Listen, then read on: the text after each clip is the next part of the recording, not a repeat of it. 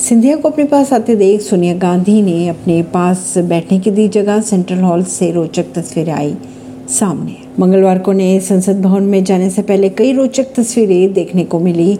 सत्ता पक्ष और विपक्ष के नेता एक दूसरे से बड़े गर्मजोशी के साथ मिल रहे थे। इसी दौरान एक दृश्य ऐसा भी देखने को मिला जिसमें सभी का ध्यान अपनी ओर खींचा।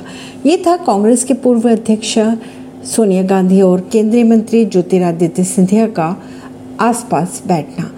कभी कांग्रेस पार्टी के सदस्य रहे, ज्योतिरादित्य सिंधिया इस दौरान काफ़ी खुश भी दिखाई दिए। परवीन सिंह, नई दिल्ली से।